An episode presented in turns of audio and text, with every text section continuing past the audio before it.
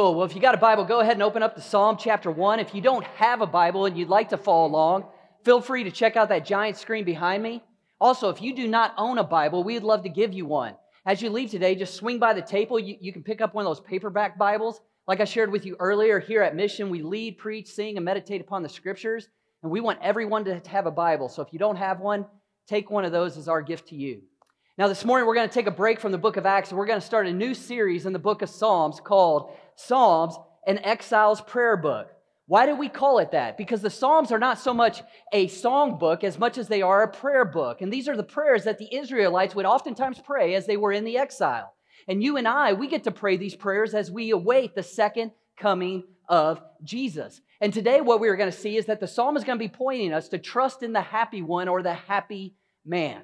So if you got a Bible, look in Psalm chapter 1. As you're looking there, let's pray, and then we're going to dive into our text. Let's pray. Father, we love you. We thank you for your grace and your mercy that you give us so unconditionally through Jesus. And I just pray right now, Father, that the words of my mouth and meditation of my heart will be pleasing in your sight, for you are my rock and my redeemer. God, I have no idea what anybody is going through right now. But God, you are the one who sees the unseen. And so, God, I pray that you give the gift of faith to those who don't have it. I pray that you grow faith in those who need their faith grown. Encourage, convict. Father, we just put ourselves humbly bowing down before your word, asking you to speak. So, God, have your way in us and through us for your glory, our joy, the good of the community around us, and the defeat of the enemy in our city. We pray all this in your name, Jesus. Amen. How many of you have ever heard or been said to, like this has been said to you, you are the man? Anybody? Okay, one of us, okay? One of us. Maybe you're out on the golf course and you hit a shot and somebody goes, you're the man. Maybe you show up at the very last minute to help a friend move when they are desperate and they go, you're the man. Maybe you've killed it on a business project or a school report and somebody goes, you're the man. Or maybe you killed it in Fortnite. You got a ton of kills. Maybe you built the best world in Minecraft and all of a sudden other kids are going, you are the man. And perhaps you hit that ideal weight. Or maybe you've just hit the peak of physical ability and somebody looks at you and says, you're the man. You see, Psalm 1 and 2 is all about the man, about the happy one. It's the purpose of this entire book, and many people argue it is the purpose of the entire Bible. You see, Psalm 1 and 2 talks about the man, and who is the man? Well, we're going to see by the time we get to chapter 2, verse 12, I believe it is, we are going to see that the man is Jesus. So if you got a Bible, look with me in Psalm chapter 1, verse 1. Here's what we read. How happy is the one, or in the Hebrew, it's haish, or how happy is the man. Let me ask you a question. What makes you happy? What makes you really, really happy? You see, the book of Psalms is going to ask you this about 26 times. Some of us in here, we get really happy over a cup of coffee.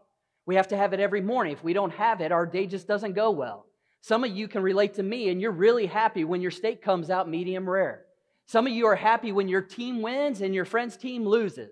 Others of us are happy when we get to see friends and family, and some of us are happy when they leave. And there are some of us in this room that are really excited about retirement or possibly a raise. But what you have to understand is there is a problem with all those sources of happiness. Don't get me wrong, those are good things. They might even be God-given things. But friends, they are not lasting things. You see, the psalmist in the Psalter is talking about a joy and a happiness in Psalm chapter 1 that does not come and go like that. I mean, think about it. Eventually, the coffee pot is going to go dry. The steak is going to be well done. At some point, your team is going to lose and your friend's team's going to win. At some point, the family is going to leave or they might move back in. And when you think about retirement, how many of us see retirement as nothing more than trying to find the purpose of life or purpose during that time? And many of us, when we get that raise, we find out that it quickly doesn't meet our needs. Many of us have bought into the cultural narrative that the man is the one who has all this and more. The great philosopher, the Killer, says it like this.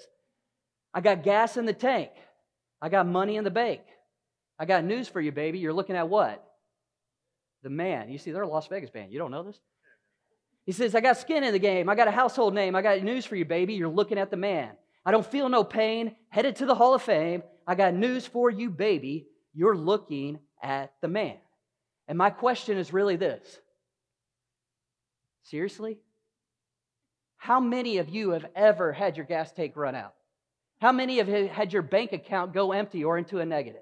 How many of you feel pain in your body? And how many of you have had your reputation tarnished? I know I have. You see, the Psalter isn't talking about a happiness that comes and goes like that. That's not the man. Rather, what the Psalter is talking about is the truly happy person. The truly happy one is one who has a deeply rooted sense of joy that comes from God's grace and goodness in their lives. So what does that look like? Well, the Psalter is going to tell us what it looks like by first telling us what it is not. You see, he says, happy is the one, or happy is the man who does not walk in the advice of the wicked.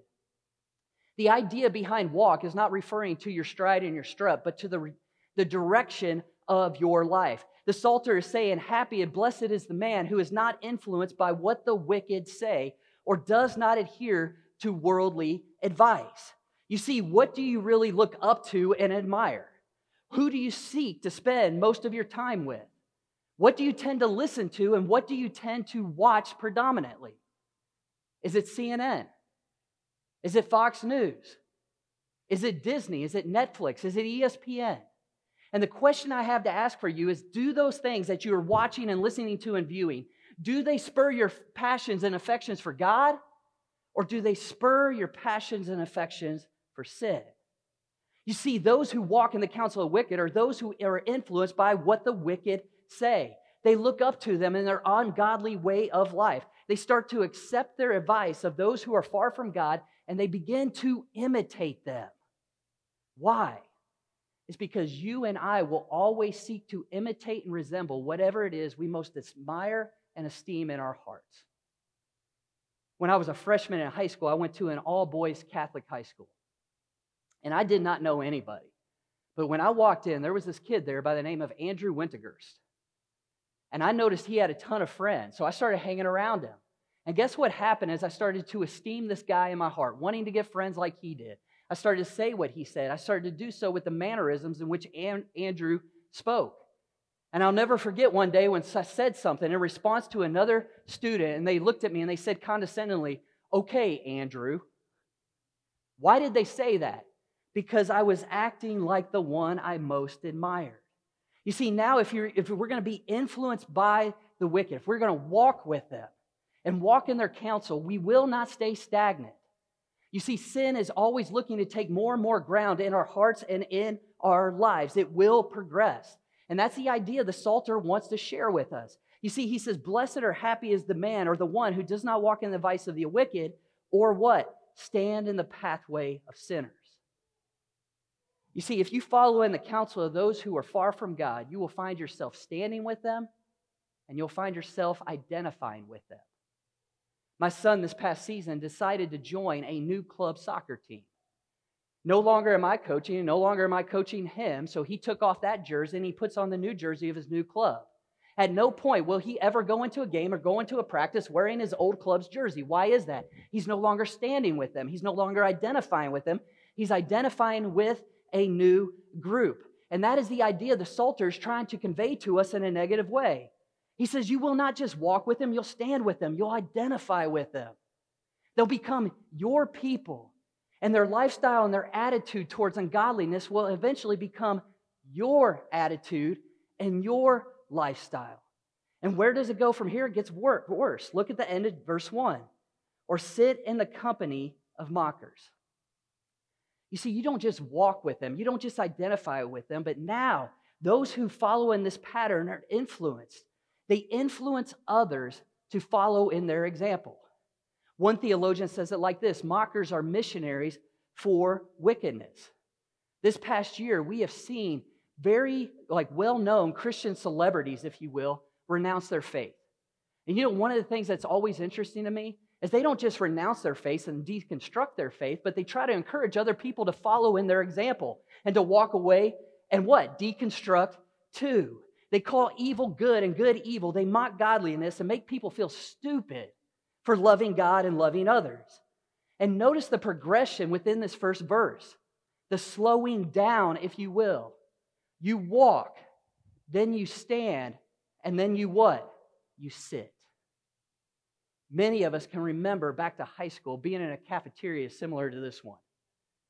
You walk in and you see a table and you went down and you sat at a table. And what did that mean? Those were your friends. Those were your associates. Those are the people you identify with. That is what the Psalter is trying to get across. You see, the happy one, according to the Hebrew construct of verse 1, the happy one is the person who never does any of that. Can anybody put their hand up and say, that's me? I know I can't.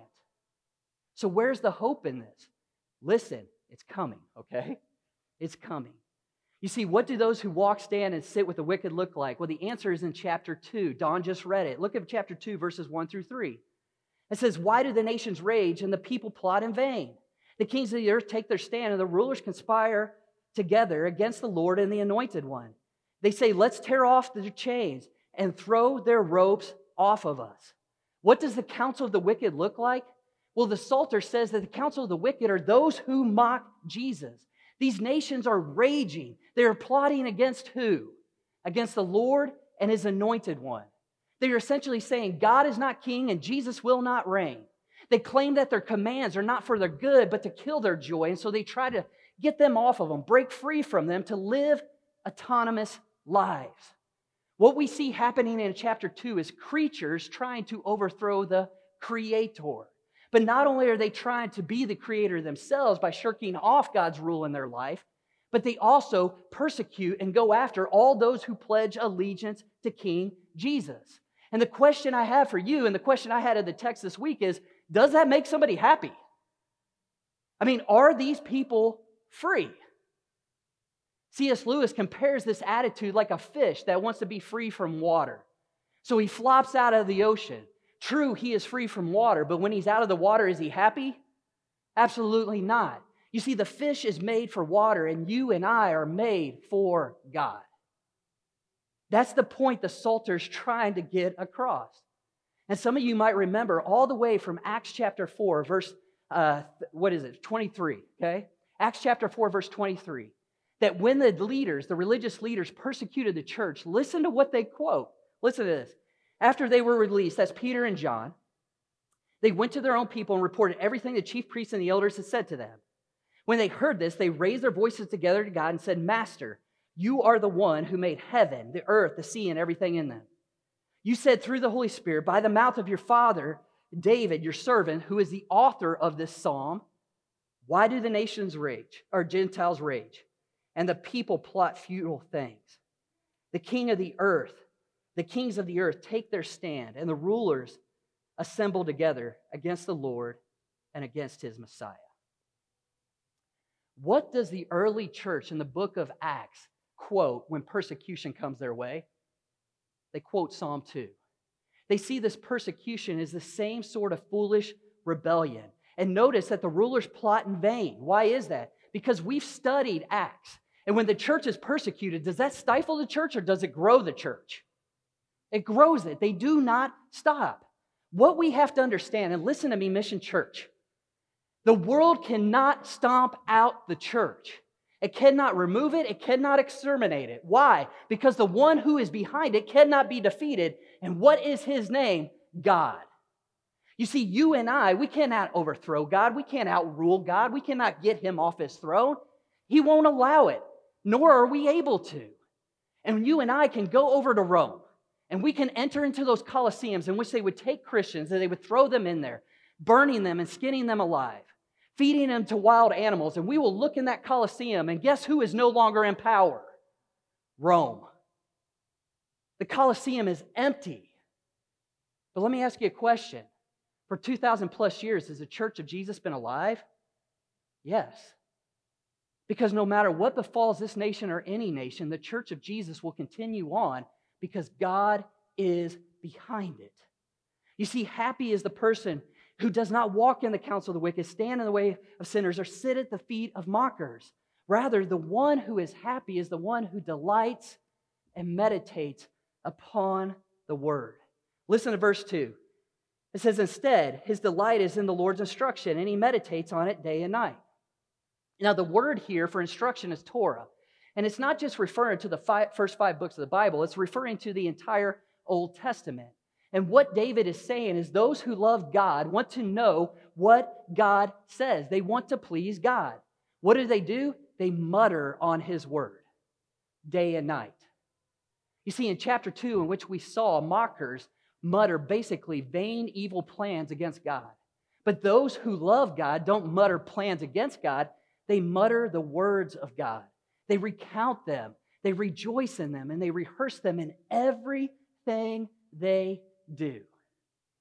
And notice, nobody has to make this man do this. Why? It's because it's his delight. What do you delight in? And do people have to make you do that which you delight in? Absolutely not. I delight in a medium rare steak. It's no news to you. Talk about it about every third sermon, right? I delight in it. I delight in Kentucky basketball. I delight in my wife and my kids. Does anybody have to command me to engage in those things? No. And when I lived in Cincinnati in college, I was dating my wife, Jess. And while I was up there, she would email me. Now, when an email came through and it had my wife's name on it, do you think I just put that away to save it for later? Absolutely not. I opened it up. I read it. I read it morning, noon, and night. I reread them. I saved them. Why? Because I love her, and I love what she writes, and I want to learn more about her. And in a similar way, those who delight in God meditate and do His Word. Why? They love God, and they want to know God. Notice the order of the words. He says, those who delight, what? Meditate. Think of delight referring to the heart, and think of meditate referring to the mind. Both are needed to bring about transformation. But which one is the driver? I told you I would talk about chocolate chip cookies. Last night, chocolate chip cookies were made. I was told, eat one. My mind was telling me, eat one. But what was my heart saying? Eat them all. I didn't do it because I love you guys. Okay? Those who are at the membership class, I love you. I didn't eat them all. But I can't tell you how many times a plate of cookies will be before me. In my mind, I know I should only eat 1, 2, but I end up eating 10 or 12. Why? Because my heart drives it. And what the Psalter is saying is that what you delight in your heart, your mind will follow. Jesus says as much in John chapter 14, verse 15. Listen to what he says. He says, if you love me, you will keep my commands. How many of you have ever seen an orange tree straining to grow oranges? How many of you have seen an apple tree just going, and boop, an apple comes out? None of us. Why? Because an orange tree makes oranges. Apple trees make apples. And what Jesus says here, and this is very important because it's future active indicative, which is just a fancy way of saying that Jesus doesn't say you might do this. He says, if you love me, you will do this. You will keep my commands. You see, Jesus says love for him precedes consistent obedience. And the Psalter says delight precedes meditation. And when we ultimately delight in God, we will constantly, day and night, mutter and rehearse and recount and rejoice in his word. What does that look like? It looks like a cow. How many of you have ever seen a cow chewing on some cud? It's kind of gross. Some of you are like, I've never seen it, but I've read it in a book, okay? I grew up in Kentucky. You see it. What does a cow do? He chews on it. Then he swallows it. And then he kind of regurgitates it back up out of the stomach, and he chews on it again. And he repeats this process over and over and over, trying to extract every single nutrient from that food. And that is the picture. That's someone who delights and meditates on the Bible. That's a picture of what they do. They chew on it, and they chew on it, and they chew on it until they can get every nutrient possible out of it because they love who? They love God. And the question you have to ask yourself, and the question I ask myself this week, is are you in the Word of God? Are you reading the Word of God, and is the Word of God getting in you?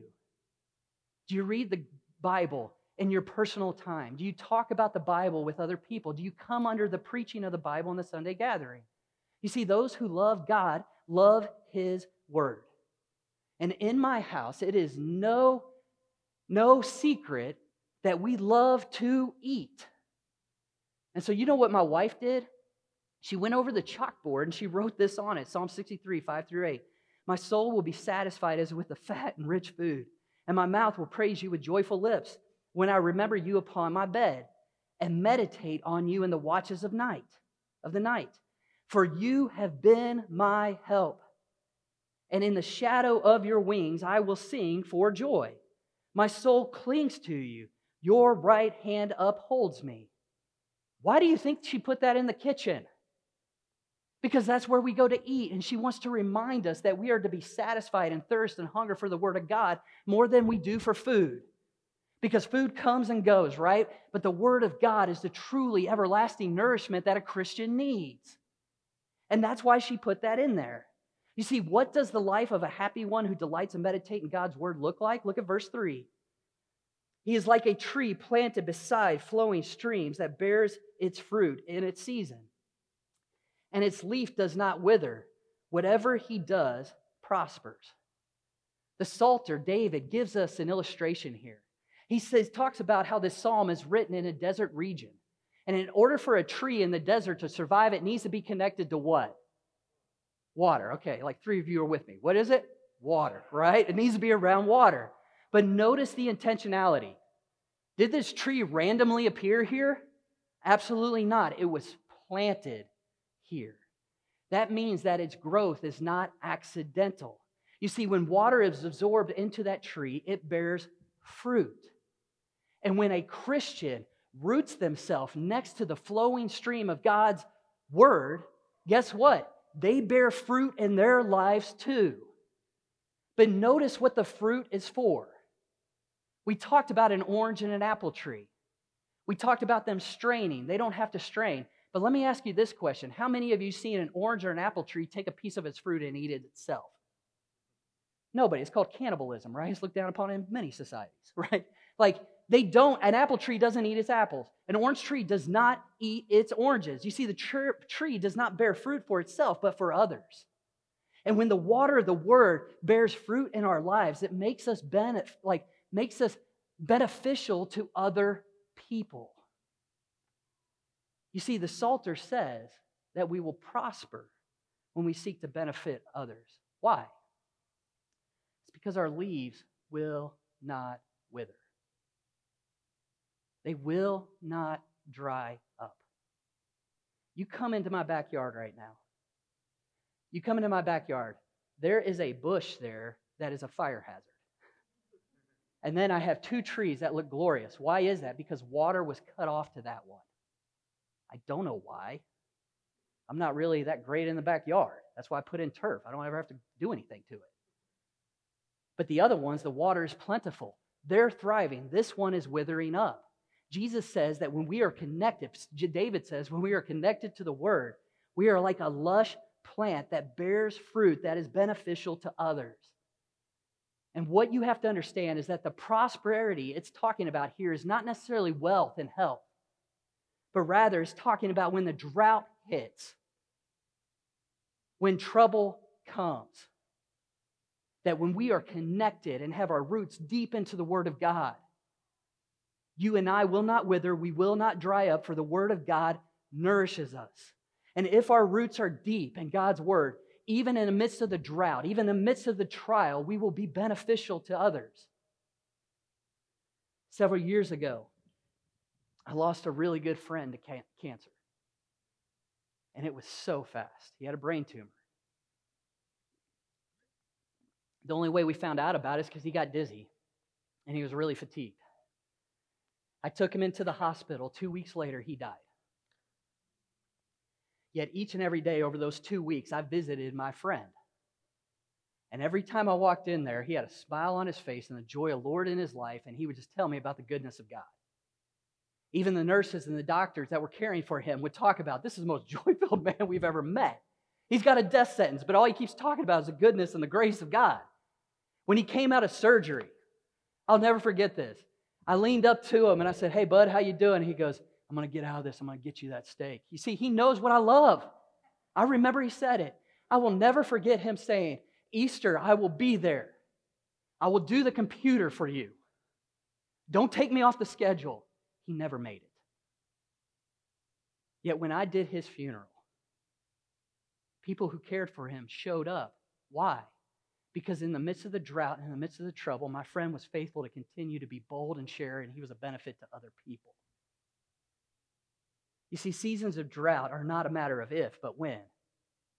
And what we need to know is, as followers of Jesus, we are not exempt from the trial and the trouble. Yet those who have their roots deep into the Word of God can withstand any drought that comes their way and still, even in the midst of it, be a blessing to other people. I mean, isn't that awesome? I mean, that's such a glorious truth.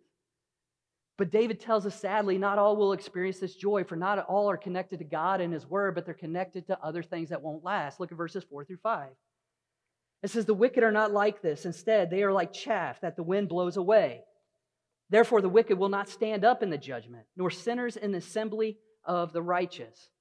You see, the Psalter gives us another illustration here. He says, the wicked will not stand, for they have no roots.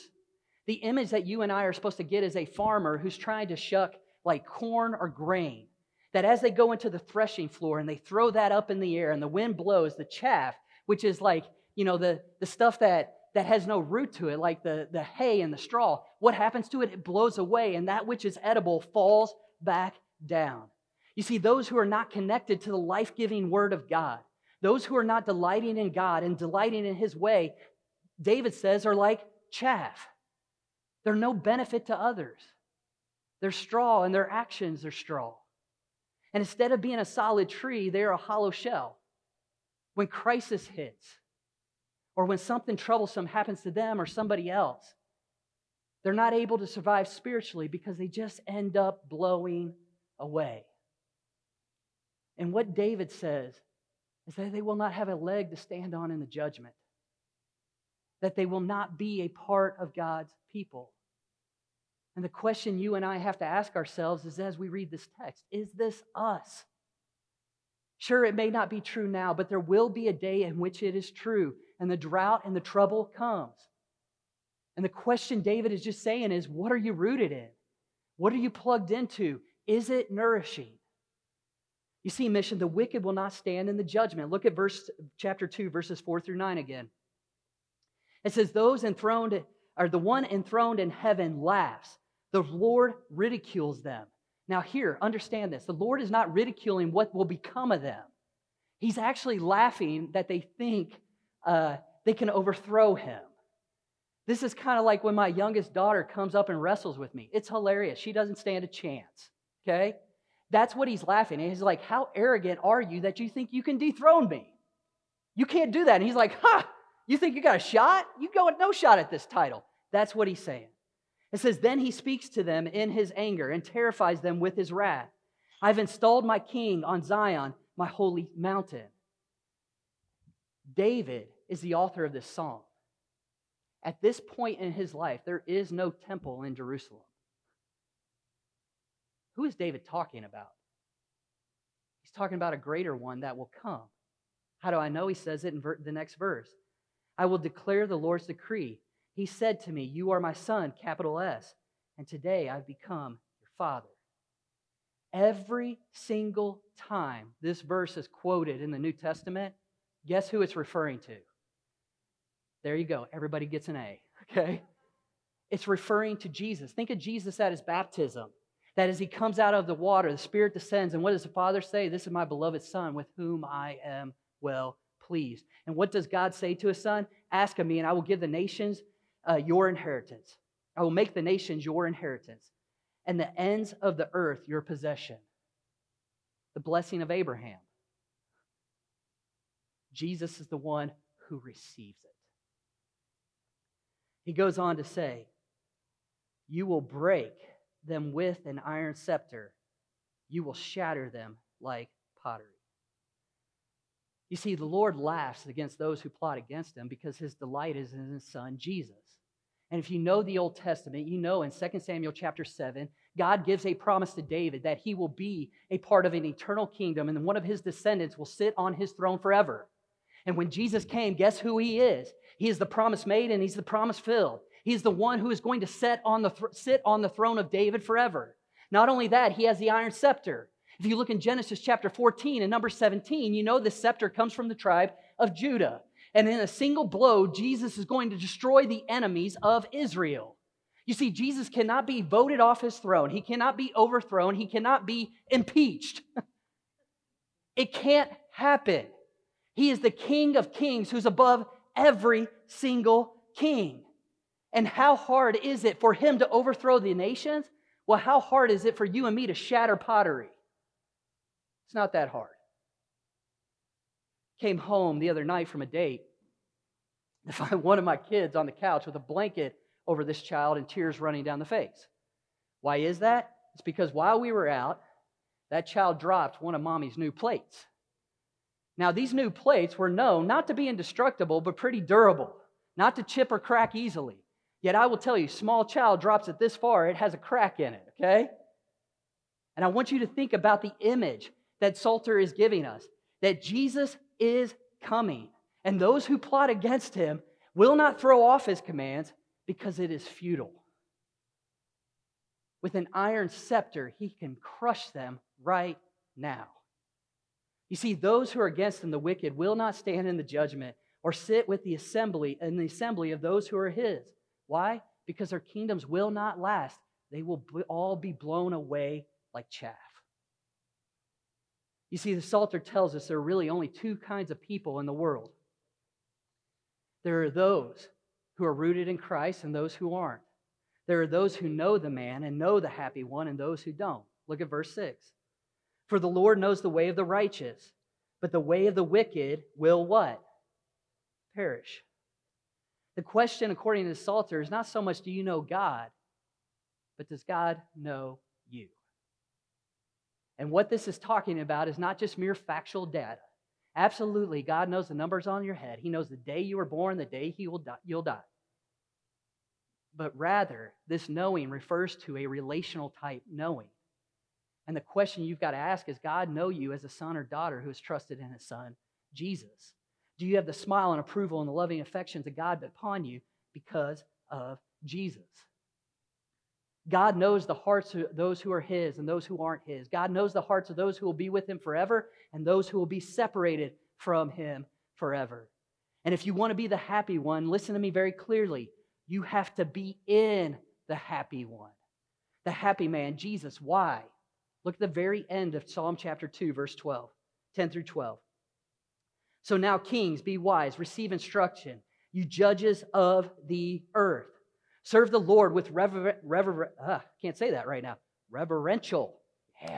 awe, and rejoice with trembling. Pay homage to the Son, or he will be angry, and you will perish in your rebellion, for his anger may ignite at any moment. All who take refuge in him are what? Happy. And who is the him in verse 12? It's Jesus. You see, God laughs, but he also reaches out to these very nations he's laughing at, not in judgment, but in grace and rescue. Those who are against him will perish. They don't stand a chance. But those who are not just with him, but in the one, in him, the happy man, guess what? They will be happy forever because they'll be with God. And that's why God, though he laughs at these nations, he now pleads with them to turn, to repent, and to come back to him. You see, friends, the problem with these verses is that all of us can find ourselves falling short. None of us can live out Psalm chapter 1, verse 1. All of us know times in our life in which we walked in the counsel and the advice of the wicked. We can all recall times in which we stand in the way of sinners. And if you're like me, I can remember the point in my life in which I would sit and mock those who love God. None of us are exempt from this. You and I are anything but the man. And when you look at the Hebrew construct of verse 1, you've heard me already say it.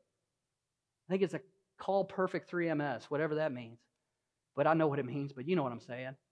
It's basically saying this, that the happy man is the one who has never at any point in their life done any of those things.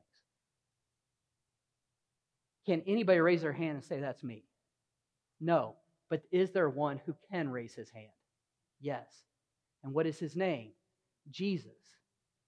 And all those who take refuge in him are what? Happy. You see, Jesus is the blessed one. He's the happy one. Jesus is the man, not you and me. And there's this old pastor by the name of Joseph Flax who was visiting Palestine.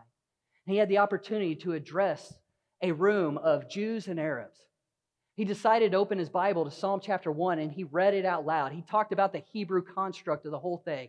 Then he looked at his audience. He says, "Who is the blessed man of whom the psalmist speaks? This man never walked in the counsel of the wicked or stood in the way of sinners or sat in the seat of mockers." He was an absolutely sinless man. Nobody spoke. Nobody raised their hand. So Flax goes, "Well, was he our father Abraham?" And somebody responded, "No, it cannot be Abraham. He denied his wife and told a lie about her." He says, "Well, what about the lawgiver Moses?"